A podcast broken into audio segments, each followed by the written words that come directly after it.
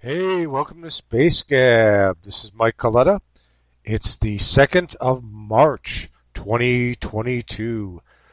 Space Gab can be heard at www.spacegabpodcast.com. And there you'll have a selection of many podcast venues that you can hear Space Gab episodes on.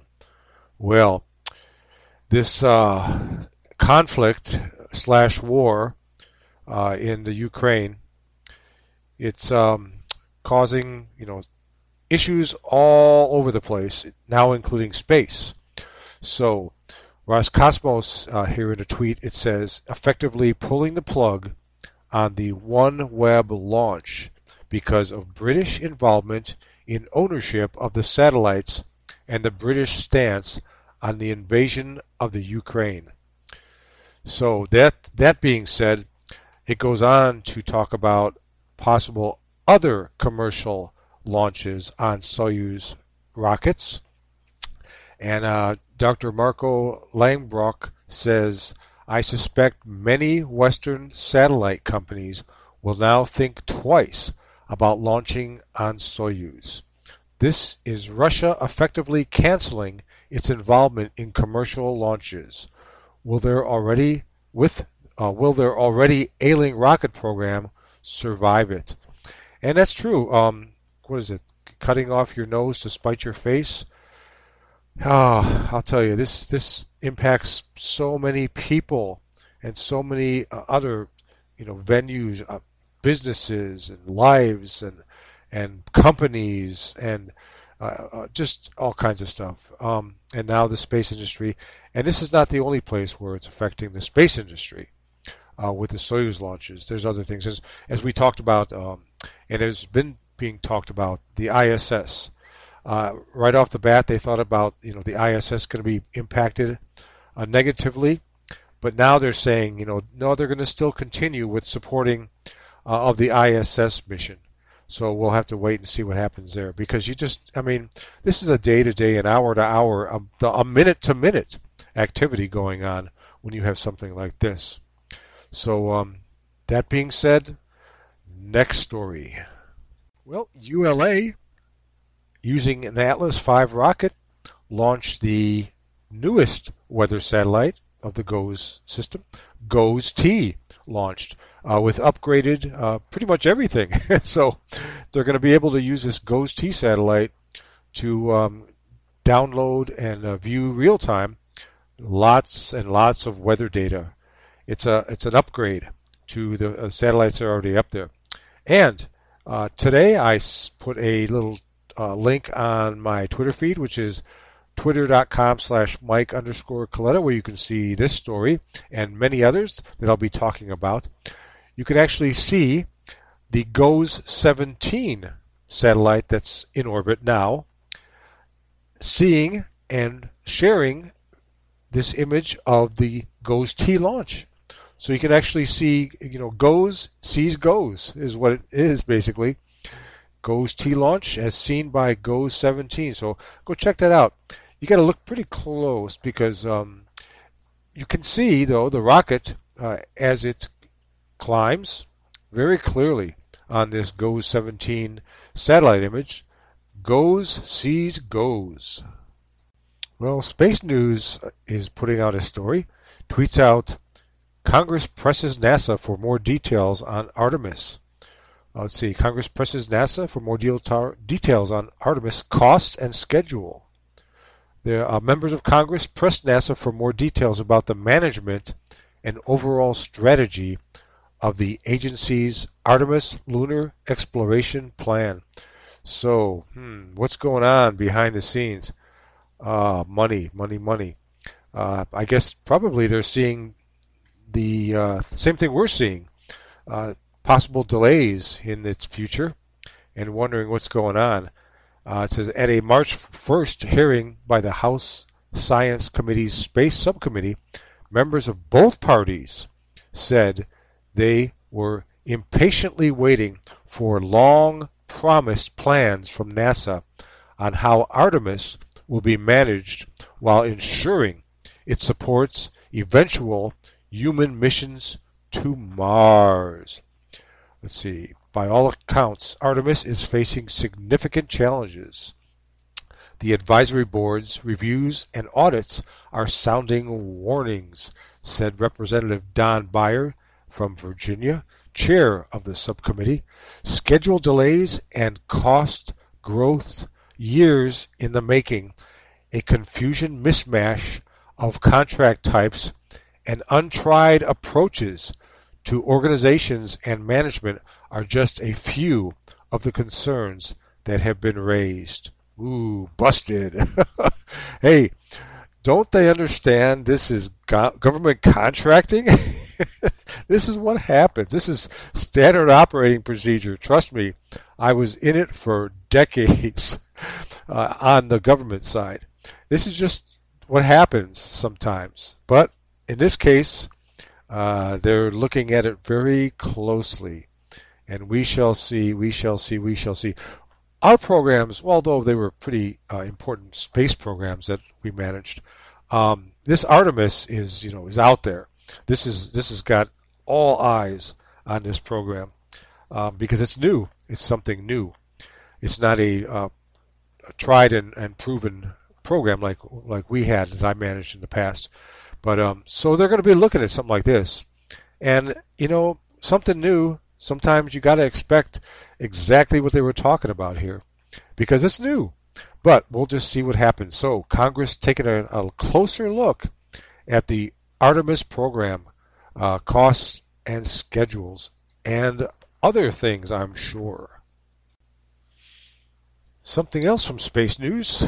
The U.S. Space Force selected General Atomics Electromagnetic Systems and Orion Space Solutions to each develop and launch demonstration satellites for weather imaging and cloud characterization.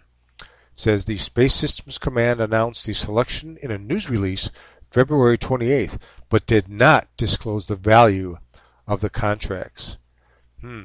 So um, looks like they're uh, upping the ante here on uh, military weather satellites, and I stress military weather satellites uh, the general public is most of the time not going to be see uh, seeing the data products that are be uh, will be delivered via these satellites.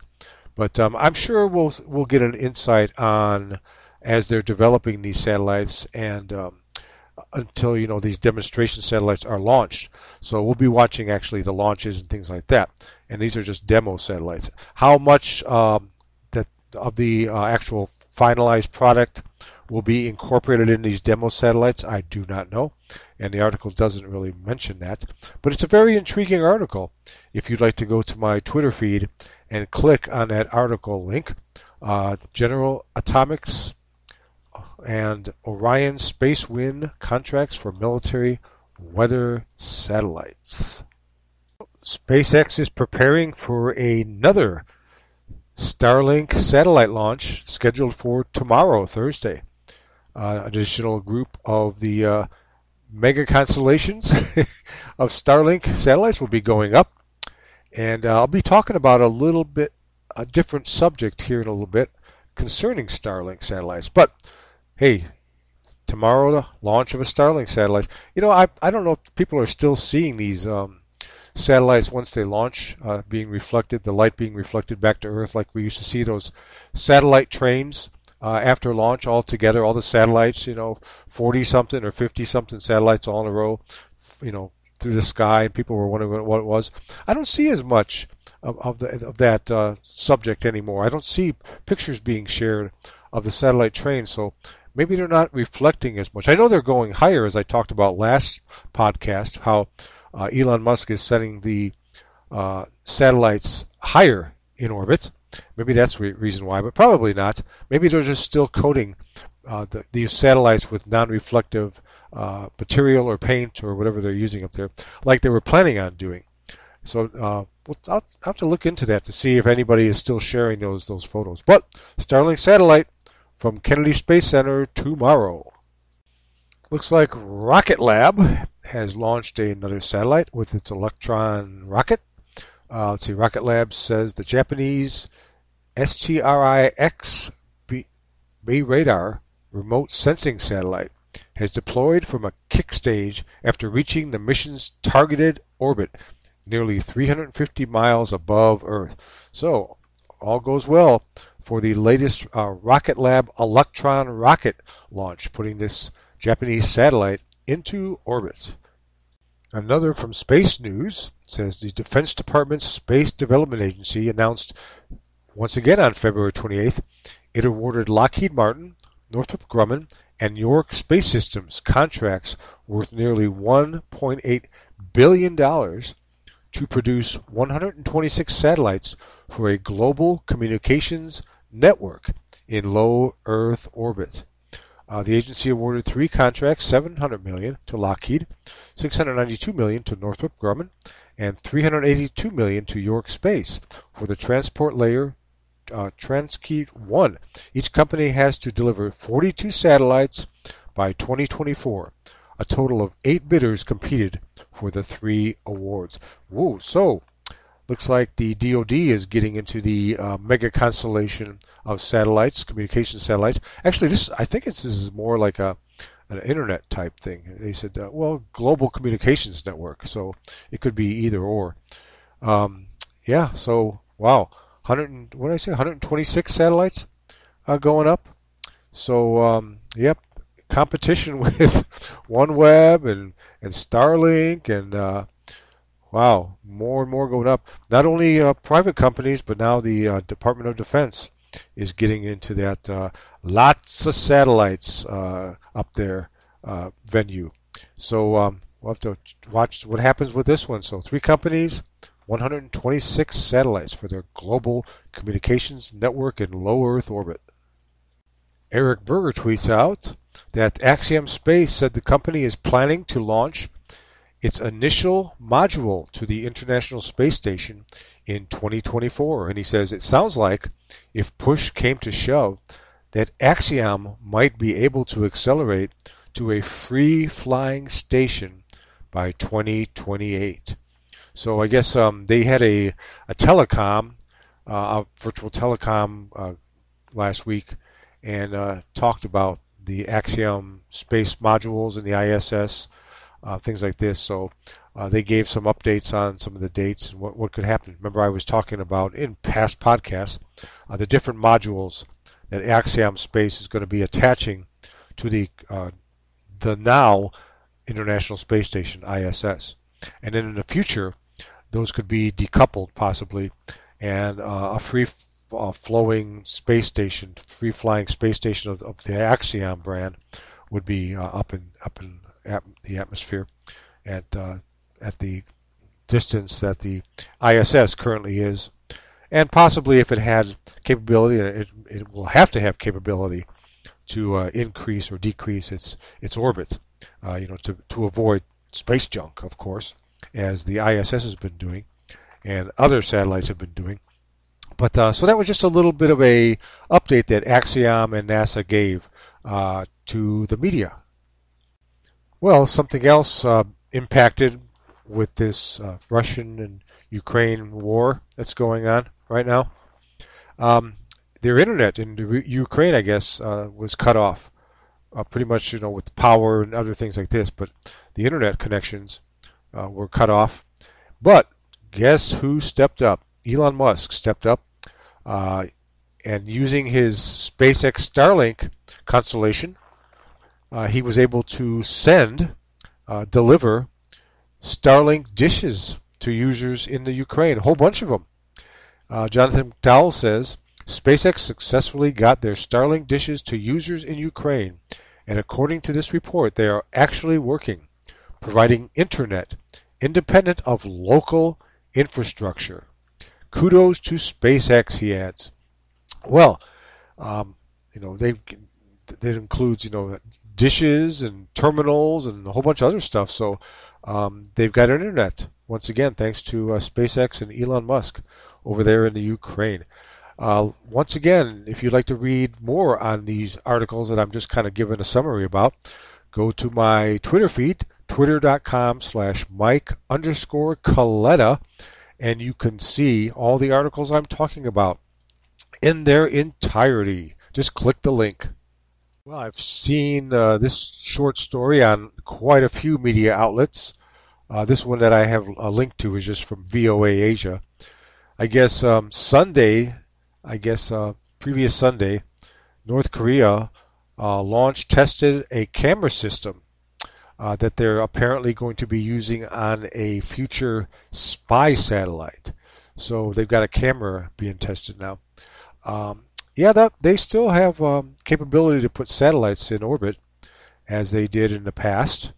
Um, I and, uh, it was interesting when I was I talked to you a little bit about uh, last week. I talked to you a little bit about the the Air Force Space Fence and how I used it to track orbiting objects using that signal from the space fence that's now defunct. Now they, they decommissioned it. But when I made that uh, coat hanger Yagi antenna and amplifier system was was looking at pingbacks from orbiting objects, satellites and things like that, uh, back into my backyard, and then reporting on it. I had a little website that I shared the uh, the, the, data that I was uh, receiving and uh, Discovery Channel came out and did a little uh, story TV show about what I was doing, along with other, you know, the space fence itself and things like that. But um, I was tracking those uh, North Korean satellites when they went up, uh, uh and they, uh, you know, people were saying, "Oh, those satellites aren't up there anymore. They're tum- they tumbled and came back to Earth." Well, they didn't. And yes, North Korea can is capable of putting satellites up in orbit, and they have. They have. So now they're thinking about putting a, another satellite up there with a camera. That'll be interesting to see um, who who hacks into something like that, or if they make it uh, foolproof where you're not able to do it. But I'm sure we're going to see more about this once the actual satellite containing this uh, new camera they're testing out is uh, launched into orbit. Stay tuned. Well, the asteroid Ryugu samples are available. The Japanese Space Agency says uh, proposal Registration for the announcement of opportunity for the Ryugu asteroid sample returned by Hayabusa 2 is finally open.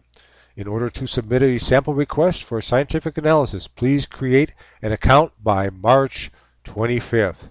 I've got a, uh, link to that uh, tweet on my Twitter feed, and uh, you can see more and pretty pretty nice uh, sample pic, uh, canister picture they, they share there, where they actually show some of the uh, asteroid samples uh, once they opened up this canister. Pretty detailed picture too, if you want to go check it out.